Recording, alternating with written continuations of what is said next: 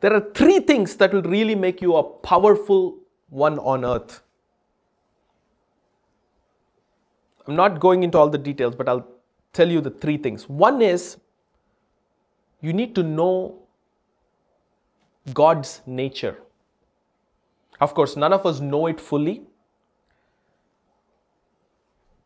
We need to pay attention to God's ways, His nature towards us.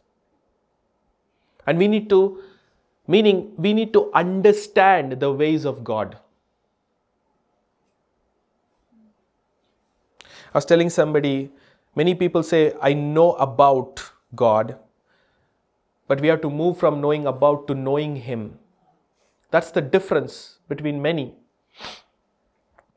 Now, if anybody comes and tells me, Oh, Chetan, if you pray like this, things won't happen, I can snap back at them and say, Hey, I've experienced what my God has done, so don't tell me it won't happen because I know Him.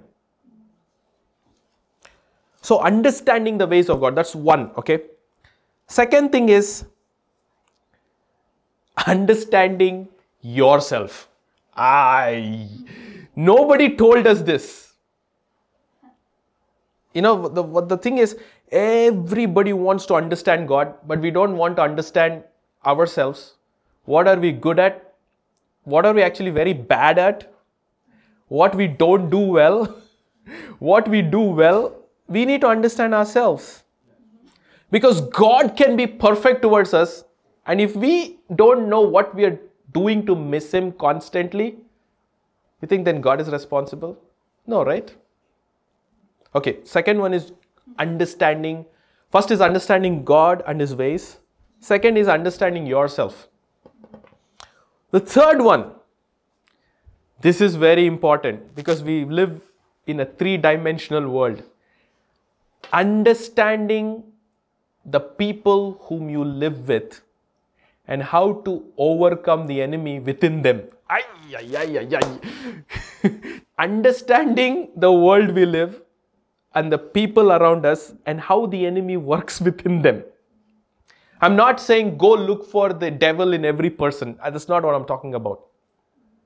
But you need to understand what influence they are under so that you don't get influenced or you don't get dominated by those things, but on the contrary, you're able to be free.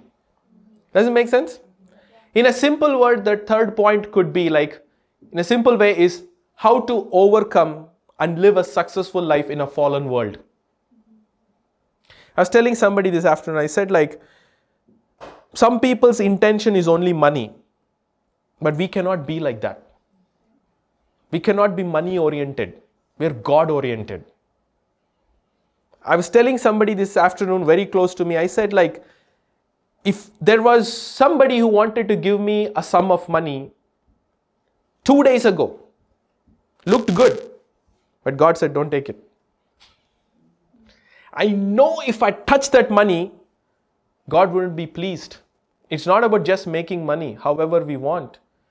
There is also, of course, there is a business way of making money. That is not cheating somebody, okay? There's a business way. There is a way of God to do business, to be a master in something that you do and you make profit. But there's another way where you can sneakily get something. We don't want that. I told my wife and I, I discussed, I said, what should we do about this? My wife and I, she said, no, looks nice outside, but we won't touch it. I said, yes, you're right. I don't feel peace in my heart. I'm not going to touch it. When I did that, I knew in my spirit, I pleased the God before whom I walk. Within four hours, I had another breakthrough. Because he, he knows, he's looking at me how I will do this. So, okay, that's about, keep that. Three things, right? Look, if you can manage these three things well in your life, you will be very successful.